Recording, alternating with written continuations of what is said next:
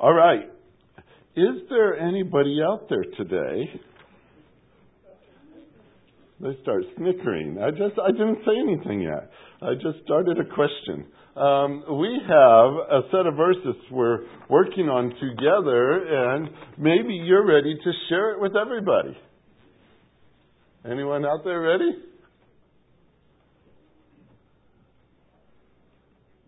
Okay, then we're all doing it together. Ephesians 1 3 through 14. It's going to be up here on the board. Ready?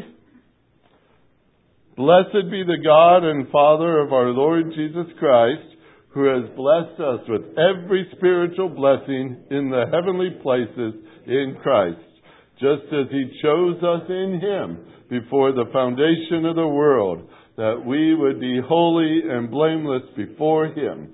In love, He predestined us to the adoption as sons through Jesus Christ to Himself, according to the kind intention of His will, to the praise of the glory of His grace, which He freely bestowed on us in the Beloved.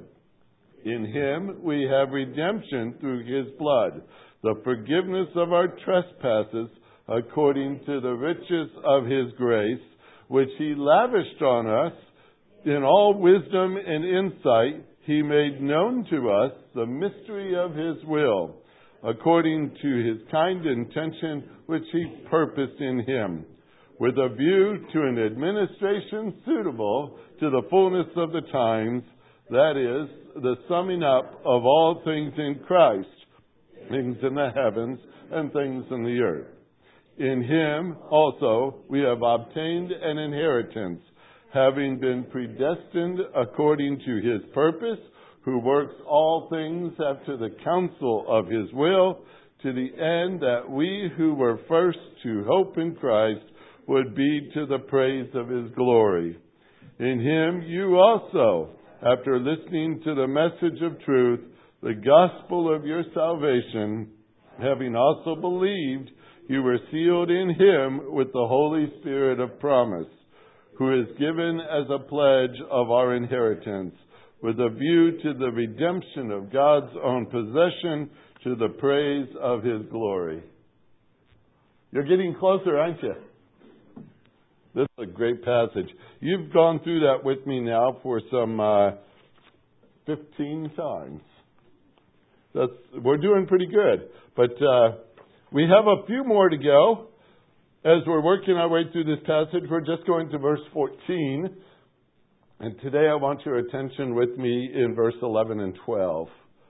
Chapter 1, Ephesians 1, 11 and 12. We're going to especially highlight the verse 12 in this, in the big picture of the fact that we have obtained an inheritance, having been predestined according to the purpose, his purpose, who works all things after the counsel of his will to the end that we who were the first to hope in Christ would be to the praise of his glory. That's where we're going to focus today. Heavenly Father, help us again, we pray. You have been teaching us much in this passage about your love for us, about what you are doing in us. And we pray again as we focus on this, we will turn our attention to you in praise and trust. Thank you, Lord, for our time. Pray that you bless it as we spend time in your word and at your feet. Please teach us today. In Jesus' name, amen. As we looked at this passage last week, uh, the whole concept of being an heir is quite a fascinating study. Uh, we only focus on that plus some of the parts that work around that in verse number 11 and 12. Um, brought up really the, the point was to the praise of his glory. But there's some complication in the whole concept, even trying to memorize it. Those of you who have been memorizing find these verses to be kind of tongue twisters as you go through it because of the details, and, and it's hard to wrap our brains around parts of this. Um, but the end result that we were talking about last week in the end of verse number 12 is to the praise of his glory. I want to clarify that just a touch here this morning. it does not say technically that we should be to the praise of His glory as if we're not, and maybe we're going to work our way up. Uh, or even as the New American Standard renders it here, the concept that we would be to the praise of His glory. Now, that does make a statement about something in the future, but what's interesting is in the text, it's not talking about the future, it's talking about right now. And so, this is the present tense we're looking at here. And so, with that, I, I prefer to pull the should be and the would be's out of there because I don't want to give any intention here that uh, we're trying to earn a place or work our way up toward a place where we bring Him glory. We're talking about our position in Christ all the way through, not our works in Christ. We do not earn the position we have in Christ. To praise Him, it's not because of something we have done that we bring that about, but the passage actually says, to the end, for this purpose, if you will, for us to be, and that's right now, to be to the praise of His glory. I, I want to stress that. And I, I'm trying not to muddle it up, but if you just turn the page in Ephesians to chapter 2, it says it so clearly. And I want you to see what he does in verse 4 on to verse number 10 or so. Uh, this is this is one of the, the most fascinating chapters, Ephesians chapter number 2. And it starts in a negative way, as we all know. I bring that up quite a bit. But I'm going to start in verse 4, where God does something. It says, And God, and I like, but God, or you have this, but God, this is the center of the focus. You ready? This is Him, not us. What did He do? It says, being rich in mercy, because of His great love in which He loved us. Notice, we're just the recipients in this verse. He's doing all the work. Even when we were dead in our transgressions, so we contributed nothing to this great event. Nothing. We were dead in our transgressions. He made us alive together with Christ. That's pure grace, folks. Pure grace. So undeserved. We were dead, we were in sins. He made us alive together with Christ. By grace you have been saved. But here it doesn't stop. Because your salvation from sin and death is not the whole picture. Keep going. And raised us up with him, verse 6 says. And, if that wasn't enough, seated us with him in the heavenly places in Christ Jesus. That is your position in Christ. All of this is spoken in the past tense. God's the only one I know that could look into the future and speak in the past tense. Because in his eyes, this is completed. I love the way the verbs even read in the English. He raised us up. He seated us. Those are done in his eyes. It's already done.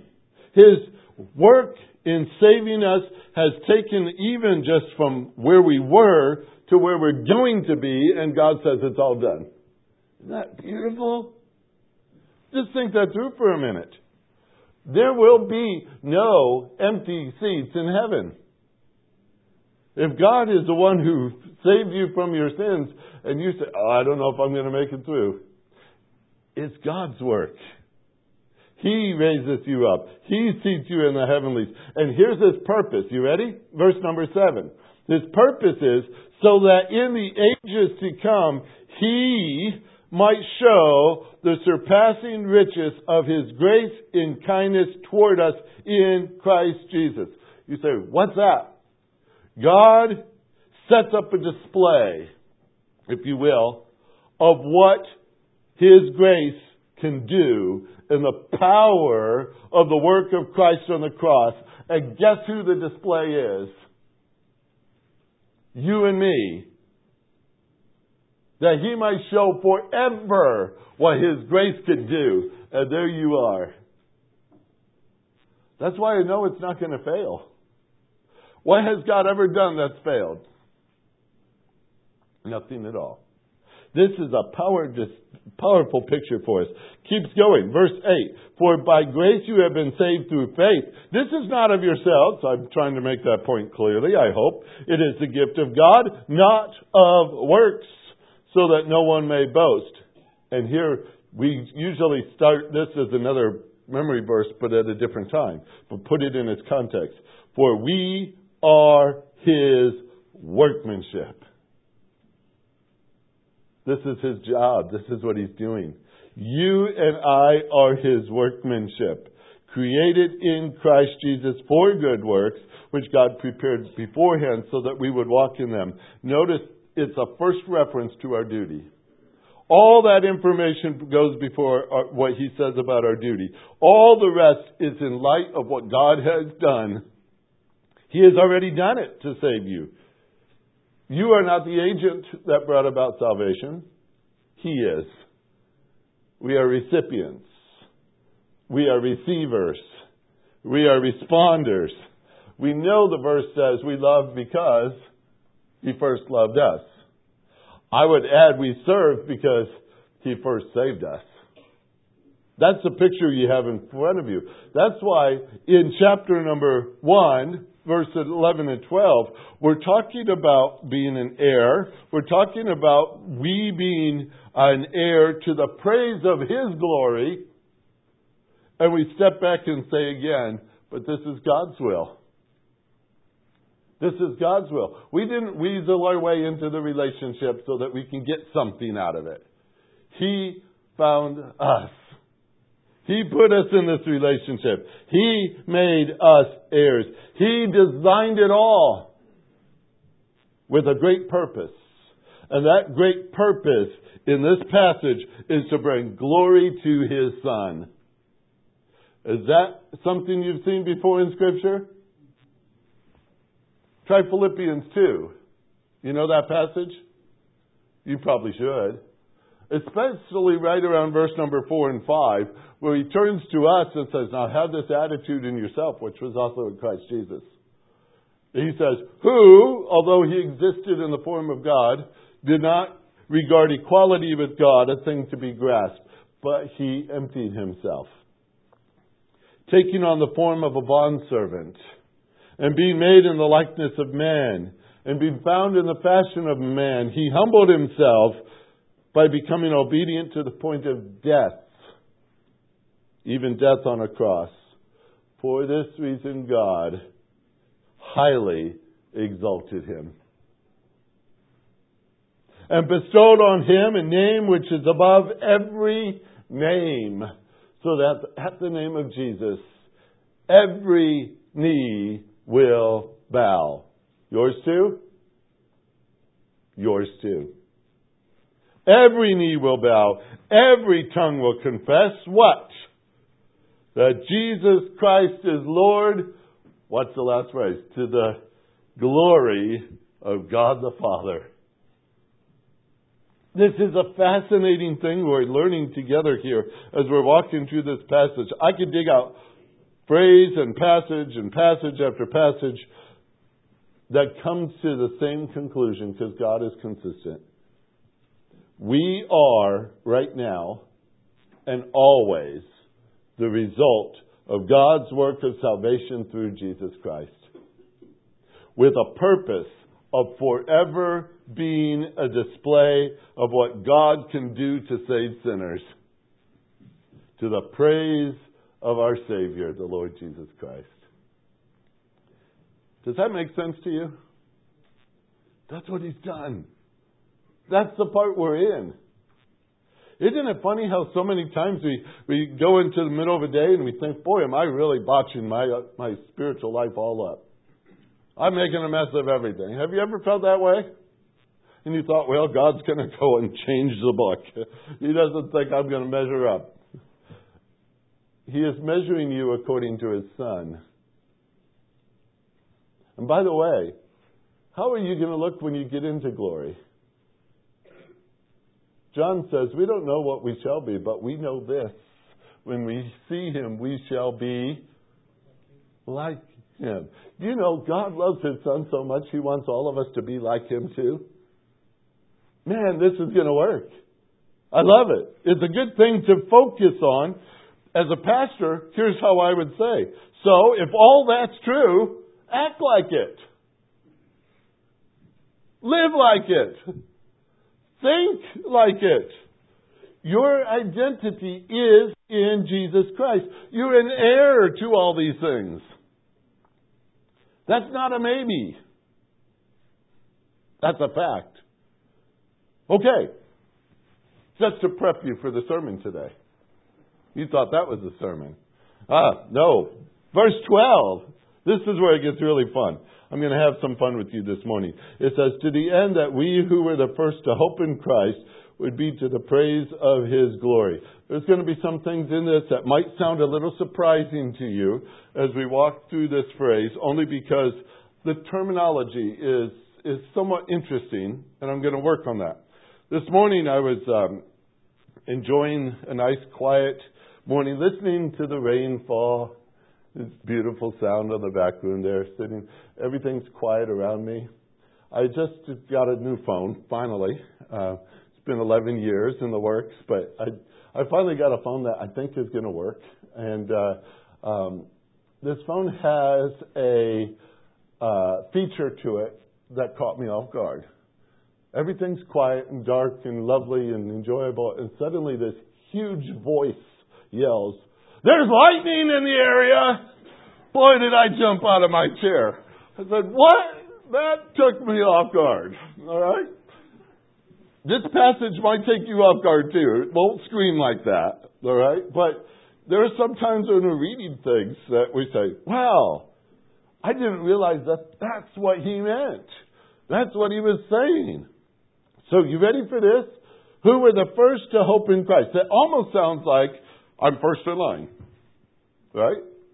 I mean, it's got that feel to it. Like, oh, I'm first in line. Well, I'm sorry, but you're not first in line. I wonder who might have been first in line. When you start thinking, who was the first to hope in Christ? Where do you start the list there? Disciples? I don't know. Was it the Emmaus disciples? Was it Mary Magdalene? Was it where, where do you start the list of who was first? And then do you have them all in order here? What number would you be? That doesn't sound first, I bet. And so if you're looking at that, you're saying, well, who were the first to hope in Christ? Uh, you're saying, well, exactly how does that work? Okay, we got to undig a little bit. We're going to have some fun. It's going to take a little effort, but trust me, it's worth it. First of all, this phrase, we who were the first to hope. Okay, I know school's out, but hang on for one minute. It's a participle. All right? It's a participle, a, a participle sitting in front of you. Uh, matter of fact, this is what's fun about it. It's the only time this phrase is ever used in Scripture. So it's a unique one at that. It's a particular participle. The only time we're going to cross it. Uh, but being a participle, that means it is describing you or describing me. Not with adjectives like we usually use, you know, big, tall, fast, smart, whatever. We, we put those words in to describe people. But this is actually taking a verb to describe you. It's an action that describes you. The word is hope.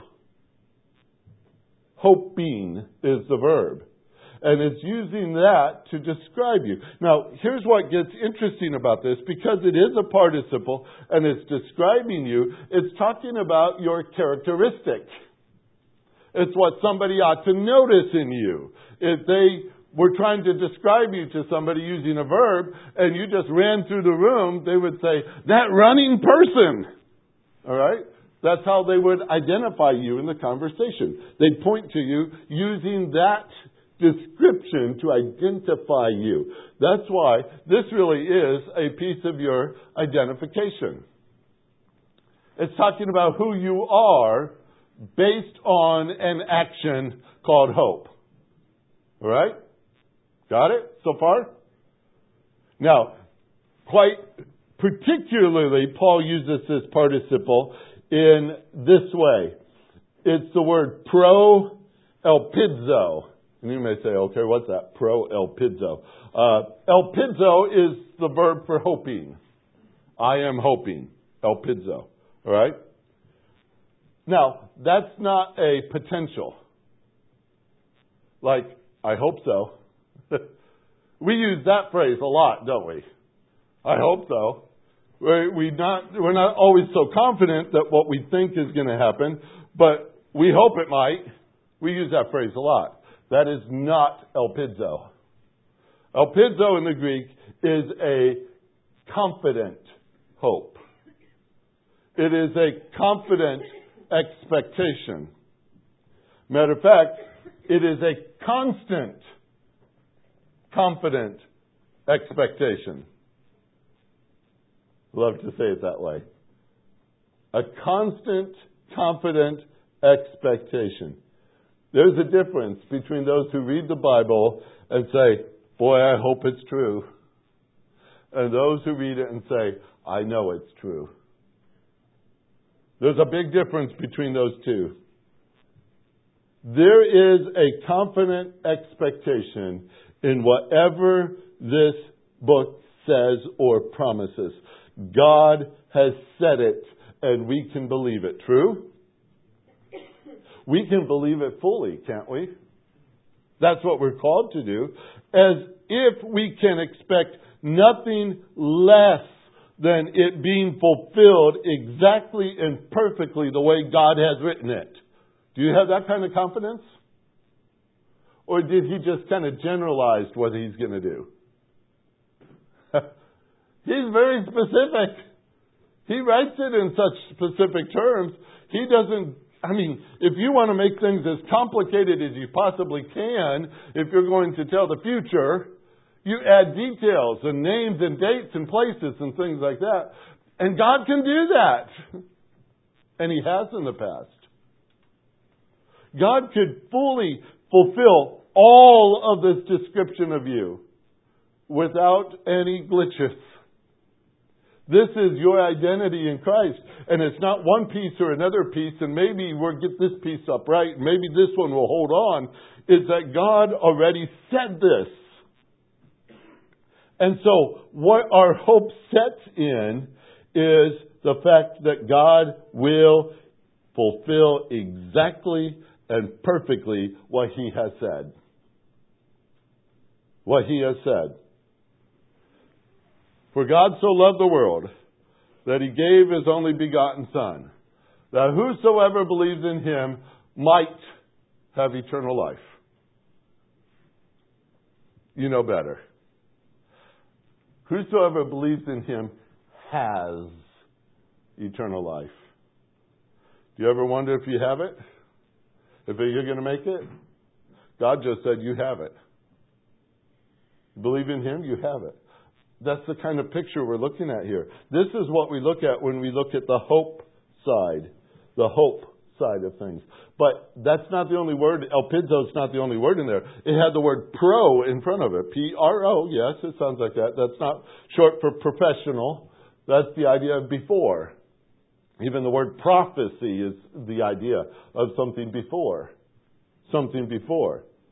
And it makes the whole thing even stronger as you listen to it here because it's as if saying, I have and you have a before constant confident expectation in God. What's that? That sounds very complicated. One commentator made it said this way Hope is prior to realization. Hope is prior to realization. That means before the event, before the results, before the end, before it is even fulfilled, we are absolutely before confident, constantly expecting this to happen. That's where we are right now. Before it ever comes about. This is not a hope that is minimized in any way. It's not a small thing.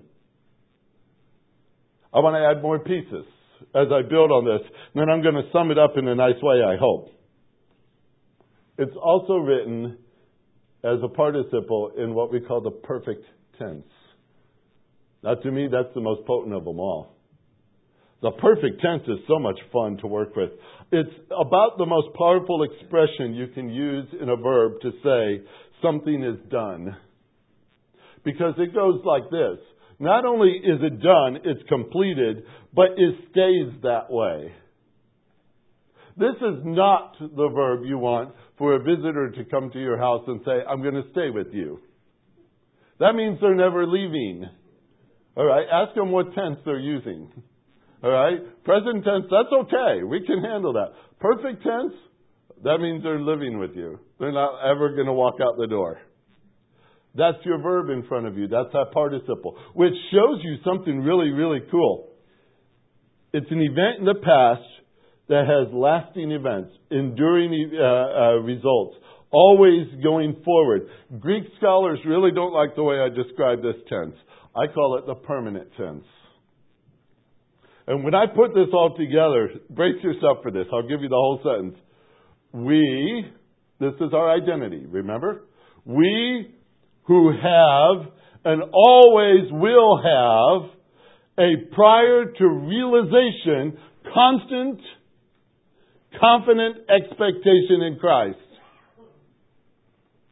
That we are designed for the praise of His glory. Did you just get it? Is there any maybe in that? You are designed for His glory. That's where our hope sets. That's where our hope sets. We are absolutely sure that we are to His glory. We have that now in our understanding. We will always have this understanding before it ever happens. We will constantly expect that we are to His glory. You say, I don't know what he's trying to say. You need time to think? You need time to process that kind of a phrase? Would it be accurate for me to say, this is what we are? Say yes. This is what we are. But this is not based on us, is it? None of this is a part of our doing. Where is the focus? Look at verse 12. Where is the focus of our hope? It's right there. Verse 12. The first to hope in Christ. In Christ. This is the thing that He brings about in us. And I like to simply say it this way we can throw our complete and our permanent confidence in this truth of these things and their ultimate fulfillment because we know that Christ is trustworthy. Do we? He's trustworthy. And he will not fail to bring this about. Let me illustrate it for you. Go back to a guy by the name of Abram in the Old Testament. Abram, he's 99 years old. Wife is 90. No children between the two of them, and yet they had a promise, right? Yes. God made them a promise. God told them that they would have a son, and God would bless Abraham's family and make it exceedingly large through that son. That was the promise. Remember? Isaac was the answer to God's promise in Abraham's eyes. He treasured that boy. You would too. He treasured that boy. He's the answer. I'm 99 years old. And now I've got this baby in my hand. And he's going to raise him up. And you put yourself in his sandals for a minute. How would you raise that child? You know what? The first day out, he'd be in all kinds of protective gear helmets, shoulder pads, look like he's going to go out for a football team. I don't know. I'd say wrap him in bubble tape. What do you, what do you do to protect this child? He's the promise, right? And I've got to watch him grow up. I don't know if they were real protective of Isaac. Maybe they kept him away from dangerous things. Maybe he wasn't allowed to go and draw water from the well, just in case he slipped and fell in. Maybe he wasn't allowed to go out with the sheep at night because of wolves and lions. Maybe, maybe uh, Isaac was only there to watch, but he was told, "Oh, don't touch that knife," you know, those kind of things. How do you protect a child Well, you know the whole promise is in that child? Try to put yourself in that picture for a minute. What would Abraham have done to raise that child? But then that day came. God spoke to Abraham and said, Abraham, take now your son, your only son, Isaac, the one you love and go to the land of Moriah and offer him there as a burnt offering to me. We are told that Abraham went, right? Mm-hmm. We are not told how Abraham felt, but we are told what he thought. It says in the text, on the third day, Abraham raised his eyes and saw the place from a distance. And Abraham said to his young men, Stay here with the donkey. I and the lad will go over there. We will worship and return to you. Did Abraham know what he was supposed to do in that worship service? Yes. But here's what Hebrews says, in case you didn't catch it. Hebrews chapter 11 tells us in verse 17 through 19 Abraham, by faith, when he was tested, offered up Isaac, and he who had received the promise was offering up his only begotten son. Let me say it this way He who had received the promise was giving the promise back. It was he to whom it was said, In Isaac your descendants shall be called. But he considered that God is able to raise people even from the dead. Watch carefully. Abraham's hope was moved. Abraham's hope was in the child. That was the promise.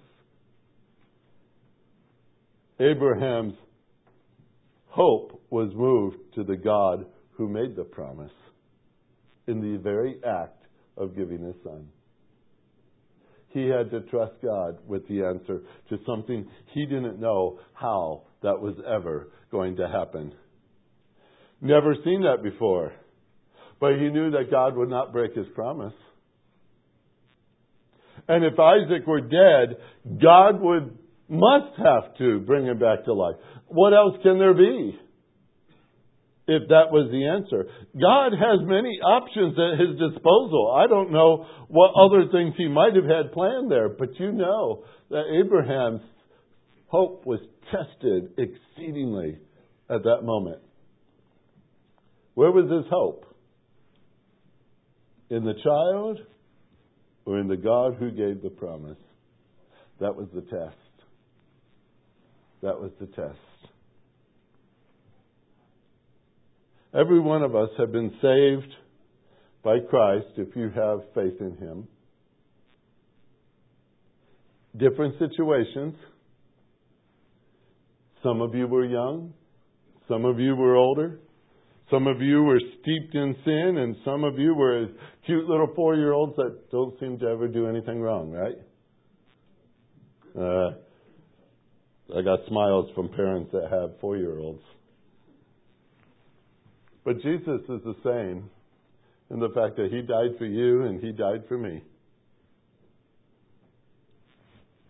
He's the same God that's moved us from death to life. He is the same God who took us from blind to vision, from darkness to light. It's the same grace poured out on you that's been poured out on me. The same degree of salvation, no matter what corner of the earth you come from. That's how He saves. Our faith has the same focus. It's on Jesus Christ. Only on Jesus Christ. So I'm going to say something. Listen carefully. You are not barely saved. You are not. What I have been describing to you, not just today, but for the weeks before, is that something we need to rethink and understand that we have, and we always have, a prior to the realization, constant, confident expectation in Christ. Because He made the promises. Is He going to break them? No. No. We are designed to the praise of His glory, and that is happening. Even now, you are to the praise of His glory. And someday you'll see it even more. But you may be thinking right now, Pastor, that's not what I've been thinking lately. I've been defeated in my behavior. I have messed with sin. I, have been a little conf- uh, have little confidence in my Christian walk. I, I haven't been reading my Bible. I feel small in the faith. I make a lot of mistakes. I'm not going to ask you to raise your hand if that's one of you. But I want to show you something. Everything I just said to you was focused on I. I feel small. I messed with sin. I have little confidence in my faith. I have not read my Bible. I make a lot of mistakes. The reality is, whenever your focus is on self, you will see failure. You will. So you know where I'm going. This passage we're studying is not set on us. This is not a study of us. It's your identity in Christ. In Christ. He is not a failure. He is not weak.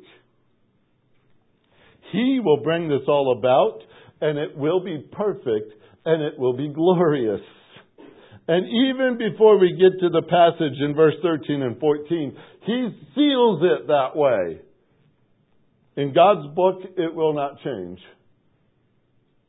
You are not barely saved.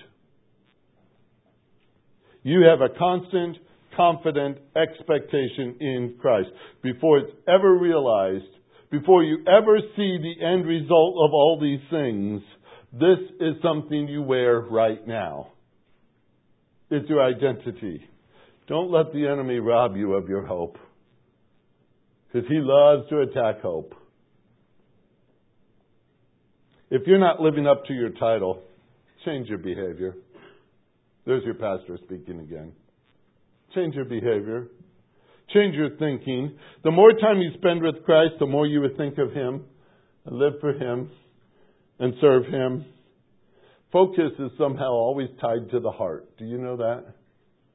It's always tied to the heart. Jesus said it himself Where your treasure is, there will your heart be also. I hope you find this all encouraging as we're walking through this. Above all, I hope that you find it motivating. You are so significant in the work of God. His plans for you are amazing. That's what you're getting a glimpse of here. They're amazing things. You can trust Him completely. Have that hope because He will bring it about. Matter of fact, he already sees it as done. Sees it as done. Can we start living that way? This is a great passage. We haven't even hit the last two verses yet, and those are woo, those are fun. Heavenly Father, you know our hearts. You know how we struggle in this life day to day. We get caught up in this world and the things that revolve around it. There's a lot to think about. There's a lot to do. And I know sometimes, Lord, we, we don't feel like we've lived up to what you've called us to be, called us to do.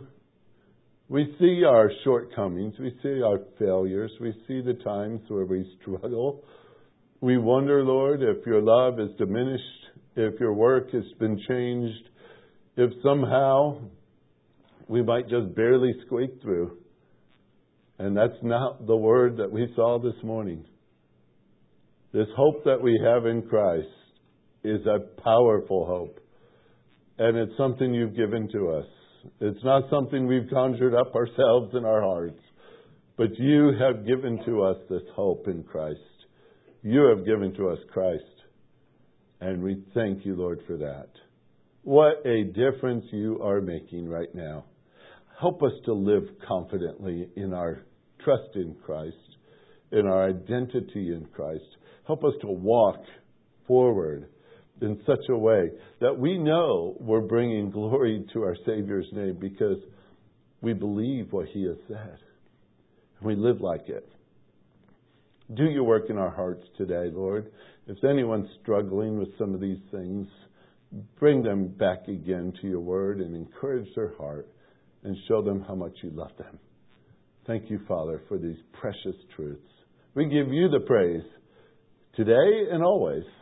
We look forward to that day when we shall see our Savior face to face. What a day that will be. Until then, Lord, give us confidence to walk. In Jesus' name, amen.